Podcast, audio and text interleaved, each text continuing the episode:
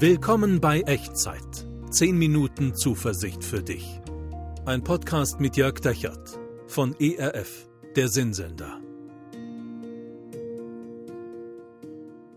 Hallo und herzlich willkommen. Schön, dass du dabei bist bei Echtzeit. Mein Name ist Jörg Dechert und hier sind wieder 10 Minuten Zuversicht für dich. Und wir reden in dieser Folge über Entscheidungen. Das, was du ungefähr 20.000 Mal am Tag im Schnitt triffst. Entscheidungen. Das sind manchmal kleine Entscheidungen, wie was soll ich denn heute anziehen? Und manchmal, manchmal stoßen wir im Leben auch auf richtig große Entscheidungen. Also wenn es darum geht, an einen neuen Wohnort zu ziehen, vielleicht Partnerwahl, eine Berufswahl, sich neu zu orientieren. Also da gibt es auch viele große Entscheidungen, große und kleine. Manche treffen wir sehr schnell, manche sehr spontan. Manchmal schieben Menschen Entscheidungen auch sehr lange vor sich her, obwohl die eigentlich schon längst überfällig sind. Oft eröffnen Entscheidungen neue Wege, die wir dann gehen im Leben, die wir bestreiten, Wege, die wir vorher vielleicht gar nicht gesehen haben. Und oft führen diese Wege dann wieder zu neuen Entscheidungspunkten. Und ich glaube, dass Gott ein Interesse an all diesen Mustern, an all diesen Entscheidungspunkten hat. Und manchmal, manchmal stellt auch Gott Menschen vor Entscheidungen. Nicht um sie zu testen oder um ihnen das Leben schwer zu machen, sondern um uns diese neuen Wege zu eröffnen und um uns auf Wege zu führen, die wir vielleicht ohne ihn und ohne diese Entscheidung gar nicht gesehen hätten.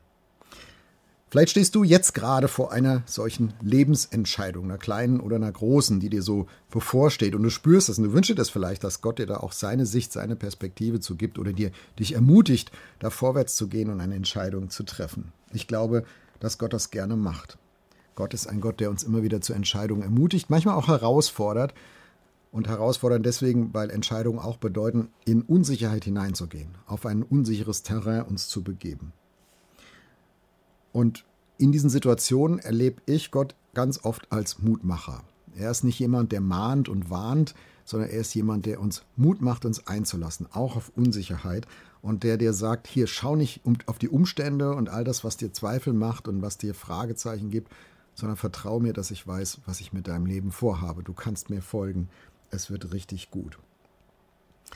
Aber sich auf diese Unsicherheit dann einzulassen, selbst wenn wir das so von Gott wahrnehmen, das erfordert schon was von uns. Es verlangt uns etwas ab, was den meisten Menschen, auch mir, vielleicht sogar mir mehr als anderen, brutal schwerfällt, nämlich Kontrolle abzugeben.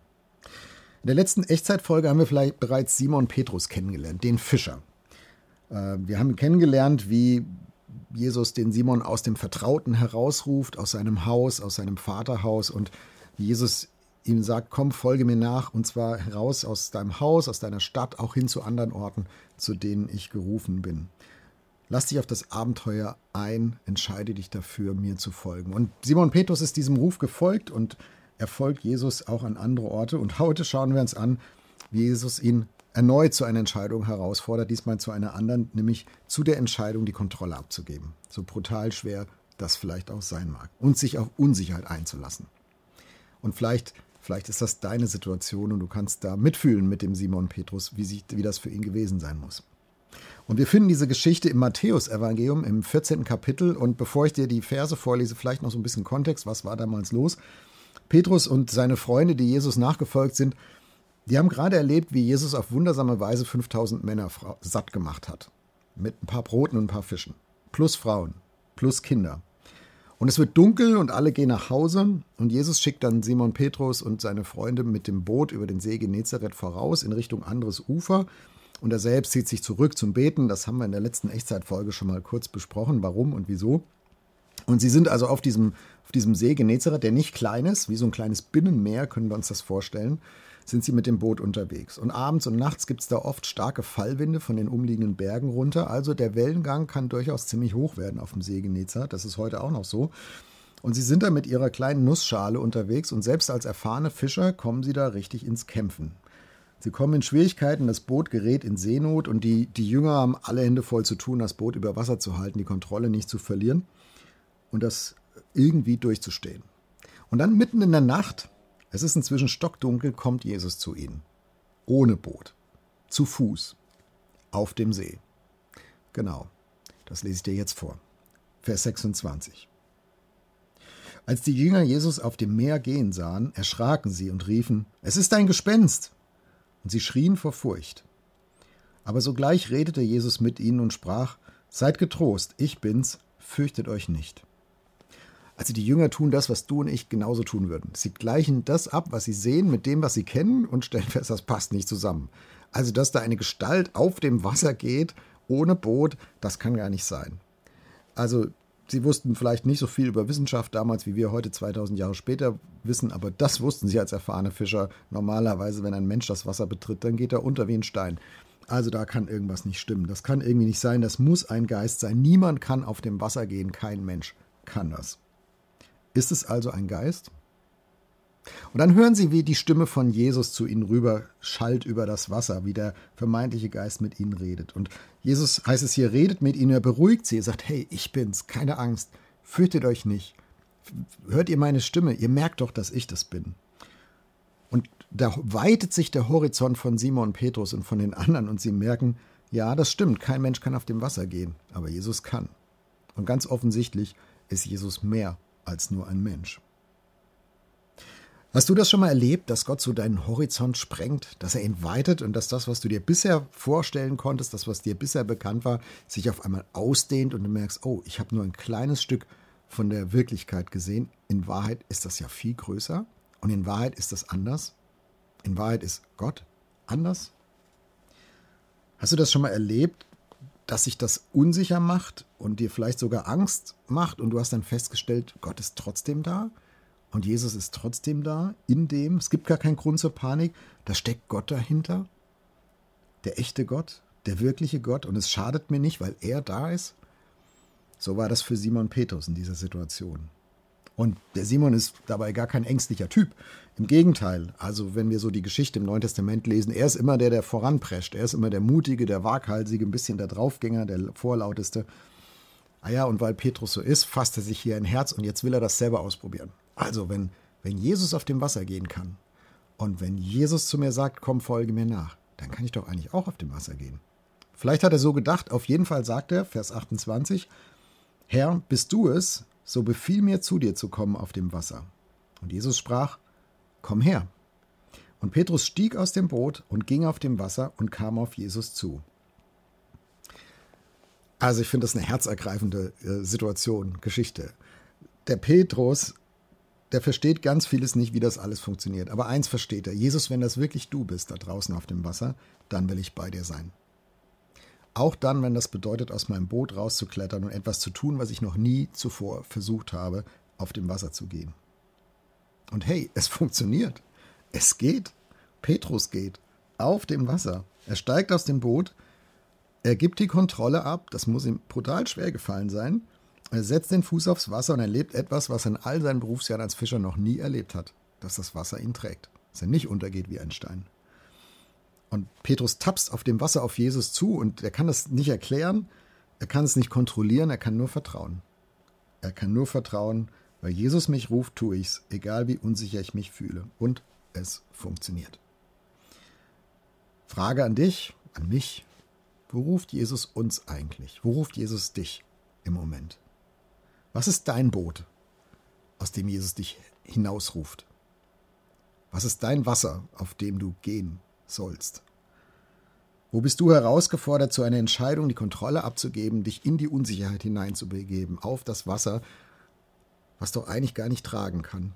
Und Jesus sagt doch, vertrau mir, das geht. Vielleicht hast du das schon mal gewagt und erlebt, was, Jesus hier, äh, was Petrus hier erlebt. Unser Vertrauen ist nicht unendlich groß, es trägt. Und auch wenn wir manchmal Zeiten des Zweifels haben, wir können Schritte auf Jesus zugehen. Und vielleicht hast du auch erlebt, was Petrus hier erlebt hat, dass es nicht unendlich lange so geht. Und dass manchmal im Leben fast von wie automatisch der Zweifel und die Fragezeichen und die Unsicherheit und die Angst wieder zurückkommen. Bei Petrus war das so. Und dann gewinnt die Unsicherheit die Oberhand und er greift wieder händeringend nach Kontrolle. Ich lese das vor, Vers 30. Als Petrus aber den starken Wind sah, erschrak er und begann zu sinken und schrie, Herr, rette mich! Jesus aber streckte sogleich die Hand aus und ergriff ihn und sprach zu ihm, Du Kleingläubiger, warum hast du gezweifelt? Und sie stiegen in das Boot, und der Wind legte sich, die aber im Boot waren, fielen vor Jesus nieder und sprachen, Du bist wahrhaftig Gottes Sohn. Also ich glaube nicht, dass Jesus den Petrus hier geschimpft hat mit diesem Du Kleingläubiger. Hey, der Petrus war doch wenigstens der, der sich überhaupt darauf eingelassen hat. Das war ja nicht Jesus Idee, das war ja Petrus Idee, das mal auszuprobieren und Jesus zu vertrauen und auf dem Wasser zu gehen. Immerhin hatte er das doch als einziger überhaupt gewagt. Also ich glaube, wenn ich mir das so reinversetze in diese Situation, Jesus sagt das so ein bisschen mit Augenzwinkern und mit einem anerkennenden Schulterklopfen, sagt, na, Petrus, warum hast du denn gezweifelt, Kleingläubiger? Aber eigentlich war das ganz cool für Jesus, dass Petrus das ausprobiert hat. Und die gute Nachricht für mich ist, selbst wenn meine Vertrauensversuche zu Jesus auch manchmal schiefgehen. Sie schenken mir eine unschätzbare Erfahrung, eine Erfahrung, die ich sonst nie machen würde. Und sie schenken mir die Erfahrung, dass Jesus mir die Hand reicht, um mich aus der Patsche zu ziehen. Und ich sehe das vor mir, wie Jesus, wie Jesus die Hand runterreicht und diesen patschnassen Jünger da aus dem Wasser zieht und zurück ins Boot verfrachtet. Ja, Jesus reicht mir und Jesus reicht dir die Hand, wenn unser Glaube kentert. Und er zieht dich heraus, wenn du Unsicherheit erlebst, wenn du im Kontrollverlust zu versinken drohst. Jesus zieht dich raus, Jesus holt dich raus. Und deswegen können wir es wagen, auch aufs Wasser ihm zu folgen. Und alle in diesem Boot begreifen sofort, wer Jesus ist. Sie haben es hier nicht nur mit einem Menschen zu tun, sie haben es mit Gott selbst zu tun. Frage an dich, wo ruft Jesus dich?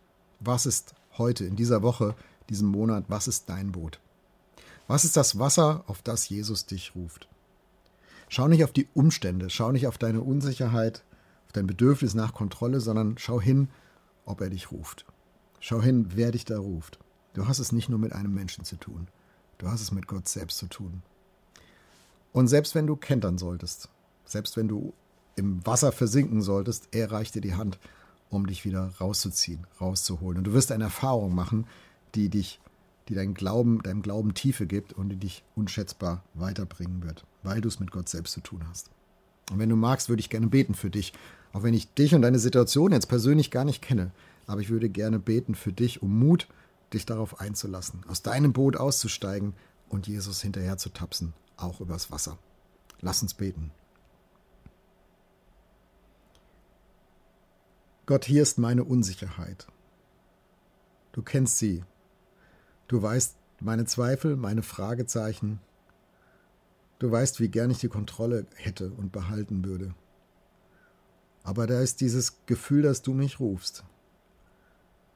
Da ist diese Entscheidung, vor die du mich stellst. Und mit deiner Hilfe will ich es wagen.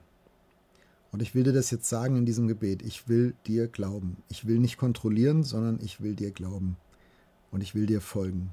Und ich will aussteigen aus diesem Boot und bitte dich, dass du mich zu dir rufst, dass du mich über Wasser hältst. Und ich vertraue dir, dass du mich rausziehst aus der Patsche, wenn es schief geht. Danke, Jesus, dass du für mich da bist und da sein wirst und da bleiben wirst. Amen. Was ist dein Boot und was ist dein Wasser? Ich bin ein bisschen neugierig. Wenn du magst, schreib mir gerne unten in die Kommentare oder per E-Mail an, an echtzeit.erf.de. Ich würde mich sehr freuen, von dir zu hören. Und ich möchte das gerne als Ermutigung mitgeben für deine Boot-Aussteigesituation vielleicht. Jesus lädt dich ein zu einer Entscheidung, die Kontrolle loszulassen. Es ist ein Schritt hinaus aus deinem Boot, ein Schritt hinaus auf die Unsicherheit des Wassers, aber du kannst ihm vertrauen, denn du hast es nicht nur mit einem Menschen zu tun, sondern du hast es mit Gott selbst zu tun. Und dieser Gott, der will dich mit seinem Segen stützen und bewahren und begleiten. Und den, den spreche ich dir noch sehr gerne zu. Der Herr segne dich und behüte dich.